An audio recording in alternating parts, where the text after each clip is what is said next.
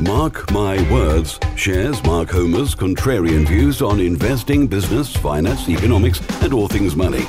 Mark interviews the world's most successful business, finance, and money experts, as well as imparting his knowledge in a factual, direct, and no-nonsense manner. Welcome to Mark My Words, and here is your host, Mark Homer. Hello and welcome, Mark Homer here, and I'm going to talk today about energy. It's a bit of an update, it's a big theme, uh, especially for landlords. You know, we've got E P C changes on the horizon. And the biggest uh, thing to think about is gas and electricity prices, which have been hitting all of us, especially those with H M Os and serviced accommodation. Lots of you have been saying to me, what's happening with E P Cs? What um, standards are we going to have to meet? Well, now we know the government have said that you're going to need to meet an E P C of C or better by twenty twenty-eight. I think that's for new tenancies and for existing tenancies, which does give you extra time. Um, it had been suggested that it was going to be twenty twenty-five for new tenancies, so they've now delayed that by three years.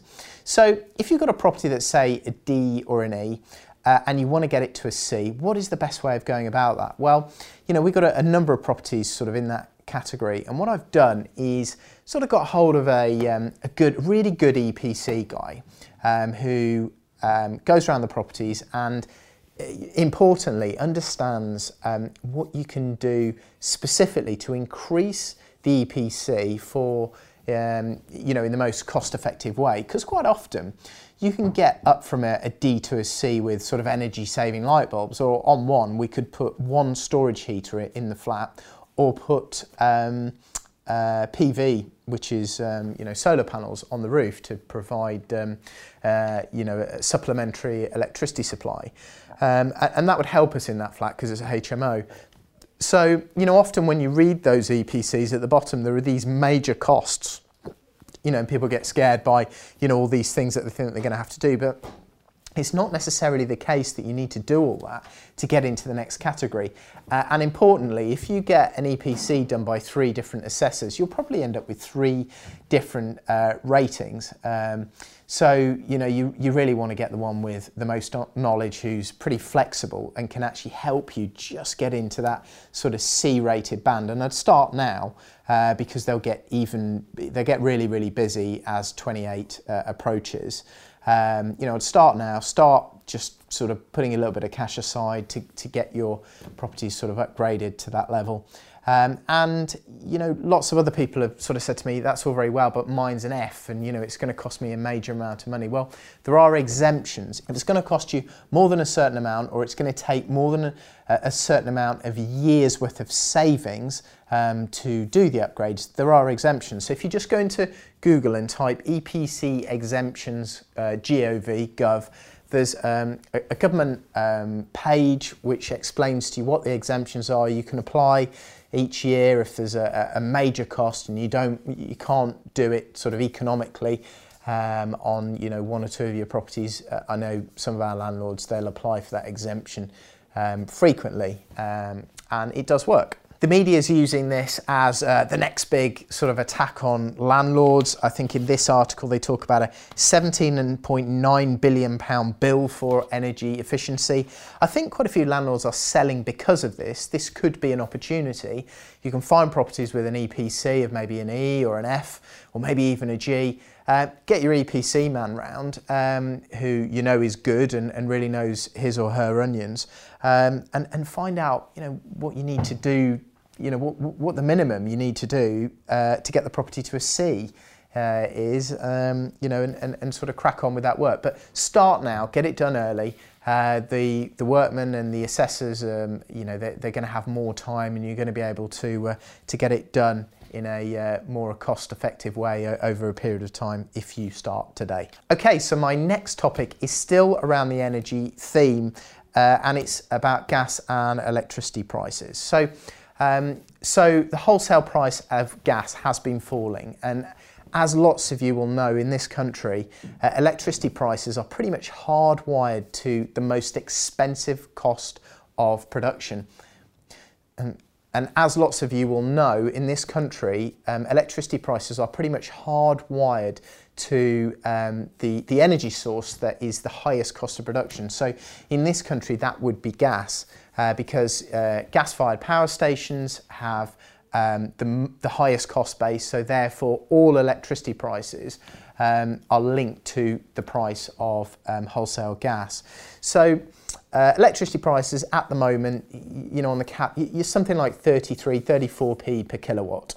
Uh, and that has been like that for a little while. It tripled over the two thousand nineteen price. I think we were paying thirteen, fourteen, fifteen p, uh, and now we're at sort of thirty-four. Uh, so it was a significant increase. Uh, I tend to look at a, a forecasting um, outfit called Cornwall Insight. If you have a look, type it into Google, Cornwall Insight, you can log Um, you can log in, set a, a sort of free account up, and they give you predictions as to where they think the per kilowatt hour price is going. Um, by quarter three or quarter four this year, they think that gas, um, you know, retail gas as, as would come out um, in, in your, your, your property, which you're probably currently paying something like maybe eleven or twelve p uh, per unit. They think that's going to drop to something like se uh, seven, maybe eight, eight p per unit. So there's going to be a bit of a drop there. Electricity at the moment, they don't think it's going to drop that much. It's still going to be th sort of thirty-three, thirty-four by quarter three, uh, quarter four of, of this year. But I suspect as the wholesale prices ga of gas has dropped, those decreases are making their way through the system. So I suspect into next year, electricity will start to drop. Um, you know, yes, Putin invades uh, Ukraine and there's less Russian gas available to the rest of Europe. Uh, but he's now selling that gas to the rest of Asia. You know, it, lots of it's going into China. Uh, I'm sure it's some of it's going into the Middle East uh, and lots of other areas of Asia. Um, so, you know, what's happened to the supply of, of gas that th those countries, the Asians, the Chinese, um, you know, what gas were they using before? And if, if they're not taking that supply, surely that supply is, is available um, on the world market for other people to, to use, or other countries to use. So therefore, you know, the sort of average price of, of gas, yes, it... If you love to travel like me and you understand the power in escaping the money for time exchange trap, but you just don't know how to do it, then building an Airbnb consultancy business could be exactly what you have been looking for.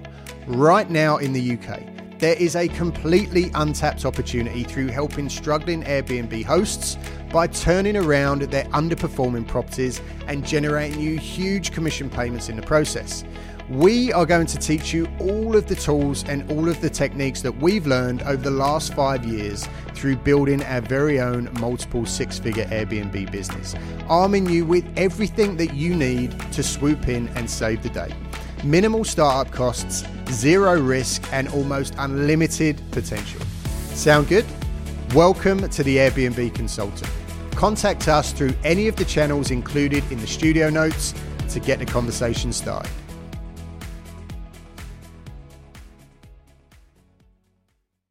It sort of spiked up pre-invasion, and as the invasion happened, because, you know, for a, a set period of time there wasn't enough gas about. But, you know, lots of other sources of energy starts to fire up. You know, you hear of coal-fired power stations coming back online, and maybe there's, you know, even more impetus to start, you know, farmers building anaerobic digestion units, and, you know, the, the they might have put more sort of wind turbines in, hydroelectric stations. All this stuff starts to um, you know, starts to come online, because it, it takes a while to get the planning consent, takes a while to, to sort of plan it in.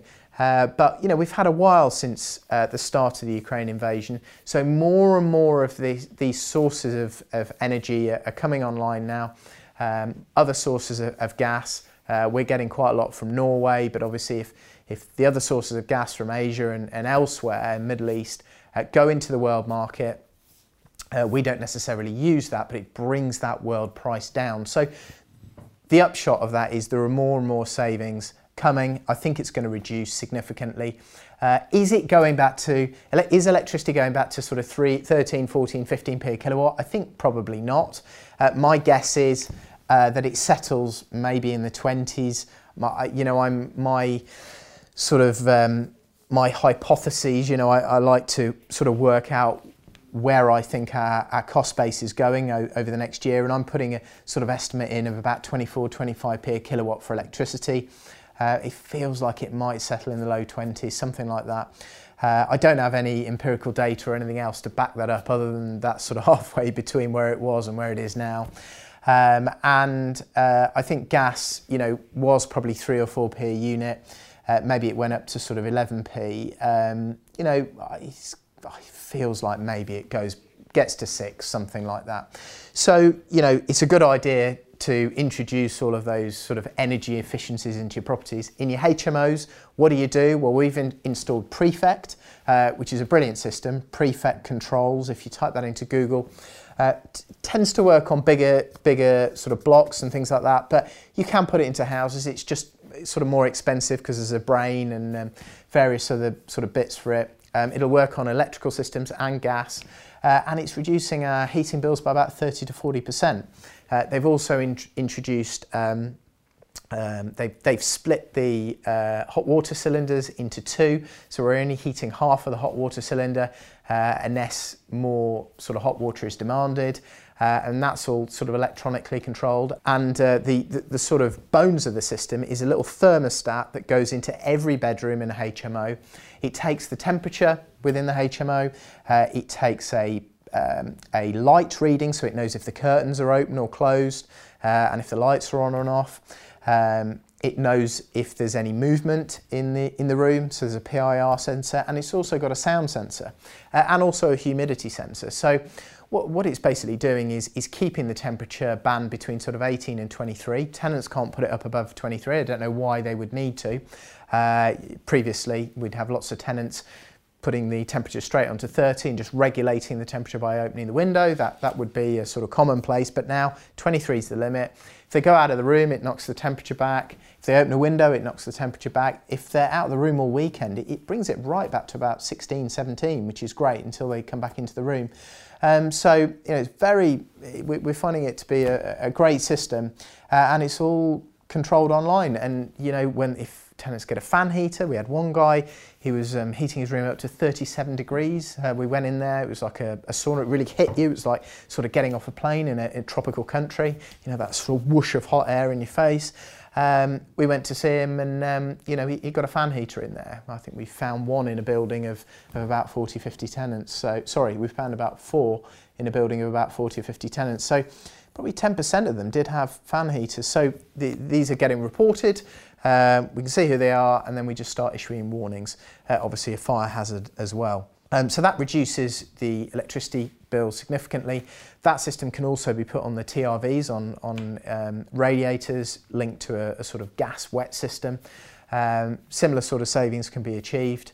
Um, so um, yeah, that's, that's great. That, that system also Uh, knows when the lights are on and, and when the curtains are open. So, you know, as people get up, it, it increases the temperature in each room. And because there's a thermostat in each room and it's all tamper-proof, you're not getting some rooms hot, some rooms cold, as would normally happen with a normal sort of thermostat in the hall, um, or a Nest system or Hive or whatever. This, this is sort of way beyond all that. It's, I think it's in about one hundred thousand student rooms. You know, Unite use it, Cambridge University, Bristol University, loads of them are on it. So I really like that system, um, and it's, it's sort of very easy to use. In, in addition to all of that, there's also a sound sensor, so if they're playing loud music or making lots and lots of noise in their room, again, uh, there's a graph every day, so if anybody else sort of complains, you've got all the evidence, you can put that to the tenant. And there's a humidity sensor. Uh, you might find there's condensation in some rooms, uh, which can be quite annoying because uh, the tenant might sort of blame it on you, saying there's condensation or damp in a property, but they may not be ventilating correctly. They may have had the shower on and, and may not be ventilating the property. Um, so, you know, that's quite a big thing. We see that quite a lot. This humidity sensor works out on a daily basis and graphs back what the humidity's been in every room. So very, very clever, efficient system. They, they pump all this crap out, but still on the energy theme, the energy price guarantee is still in operation. I know the government said they were going to withdraw it, um, or they didn't necessarily confirm they were going to extend it. Well, actually it has been extended now. Um, so, you know, your cap is still around thirty-three p, and I think it's ten or eleven on the gas, um, thirty-three p on the electric. Um, so that looks like it's going to continue, but quite soon I don't think that most people will be on the cap. I think because of wholesale gas prices reducing, I think electricity prices uh, and gas prices to retail customers, you and I, uh, will reduce significantly. So I, I don't think the cap is going to be needed in the, in the same way, uh, certainly into sort of the third quarter of twenty twenty-three. Um, so that's something to watch. Okay, so petrol and diesel prices and electric cars, um, you know, they, they've been moving around quite a lot. Uh, two thousand nineteen, we had Brent crude prices of somewhere around sort of fifty-eight dollars a barrel up to about, say, seventy-five. Um, Brent crude is the raw material for uh, petrol, diesel. It, it gets refined. Um, so, you know, if you're looking now, today, it's something like eighty-five dollars a barrel. Um, and that seems to be translating into petrol prices of about low one forties in the supermarkets, and maybe diesel's about one sixty. I think it was probably about ten p less before all the sort of, you know, COVID uh, and then the Ukraine nonsense started pushing prices up. So, you know, probably ten p less. It was probably one forty and one fifty uh, for diesel and one forty for petrol two thousand nineteen, so a little bit more than it was, and that has made uh, electric cars comparatively less attractive uh, than they were. Um, electric car prices have dropped quite significantly off the back of that. Teslas and Porsche Taycans have really been falling, which is a surprise for those sorts of cars, um, and um, yeah, there's the, the, the, the comparative benefit uh, of electric cars, which actually now are cheaper to charge uh, than running a, a petrol or diesel equivalent. I've done a bit of analysis uh, the last few days, uh, you know, and there's still a good, there is a good saving now. Um, set a spreadsheet up, sort of working what it is, working out what it is per, per mile. But clearly the purchase price of electric cars and the Um, reduced convenience, charging, you know, all the other issues that come with them, having to replace the battery after a number of years, the fact they're uh, obviously, uh, the fact that they are probably not environmentally any better, in fact they're probably worse. I think fifty times the weight of, um, uh, uh, fifty times the weight of a battery um, for an electric car has to come out of the ground. Uh, lots of um, sort of materials from South America, cobalt, Uh, stories of kids sort of digging this up out the ground, and then there's all the decommissioning of these batteries afterwards, and of course in between all that electric that's generated, how is it generated? Fine if it's um, sort of uh, zero carbon, you know, wind or, or hydro or uh, solar, but lots of it is generated uh, using gas, um, and um, some of it, you know, may, may even be coal or other fossil fuels. So Um, and, and of course on top of that there's the extra particulates because of the extra weight uh, coming off the tyres. Um, so I think all that needs to go in the round. I think a big benefit of electric vehicles is uh, air pollution. Uh, clearly in cities, in towns, um, they shouldn't emit anything that, that damages uh, our health, uh, which is, is a major benefit. Uh, and I suspect the technology Um, we'll get to the point where it, it really is, um, you know, almost as convenient and it works, and maybe you just sort of drive your car onto a big charging pad, which I've seen at home. Uh, it charges overnight. Uh, maybe you get, you know, five, six hundred miles range out of the car, uh, and you know the, the battery costs start to reduce, and therefore these huge purchase prices of these electric cars reduce. But for the moment, um, petrol and diesel cars are still very attractive. I suspect um, they're going to push the, um, you know, the, the sort of deadline for production of petrol and diesel cars um, to twenty thirty-five, as long as they're using sustainable fuels. I think the Germans have, have pushed that, and I suspect we'll, we'll get in line and sort of take that as well. Um, so, you know, what are we looking at with petrol and diesel prices? Well, Um, the Russians um, have actually followed through on their threat, um, and they're cutting production significantly along with the Saudis, uh, and it's happened in here, you know, on April the second we've got OPEC uh, announcing that it will cut its crude oil production by another one point six million barrels per day. Uh, that includes the five hundred thousand uh, cut from the Russians, um, on top of OPEC's uh, two million barrel per day cut. So, you know, oil prices have obviously gone up. They're now eighty-five dollars a barrel, probably gone up, I don't know, five dollars, ten dollars off the back of this. Uh, so I suspect we're going to start seeing um, increases in petrol and diesel prices at the pump. So I don't know, electric maybe becomes comparatively less unattractive, uh, and Taycans are looking cheap at the moment. Um, so um, yeah, that's an interesting one to watch. More pubs are closing. Uh, clearly gas and electric prices um, have not helped at all. Lots of them were on the edge anyway. Uh, smoking ban and you know all, all the um, issue that, that forced them into the leasehold situation where they're paying more for all their beer. Uh, I think largely due to legislation changes that the government introduced a number of years ago. It means that more and more pubs are closing. Clearly uh, energy is a big thing for them. They're running kitchens, they've got loads of lights, heating, um, you know, and, and so gas and electric prices make up a big portion of their overhead. Um, that offers further opportunities. I suspect there are conversion opportunities with pubs, so you could take them and convert them into apartments uh, and rooms. So more and more of those are, are going to come up uh, and be uh, available for purchase. So I, I converted a, a series of pubs, quite a few, and a, a private members club, and you know retail and and sort of uh, offices, and you know that's really off the back of um, redundancy. You know they they. aren't needed uh, in their current use, uh, so more and more of them have come to the market, and if they're the right price, um, then you know they, they've tended to work. So I suspect there's a good opportunity, certainly with those commercial conversions. You know there'll be another sort of um, movement, another raft of these coming on the market, which can be purchased and converted.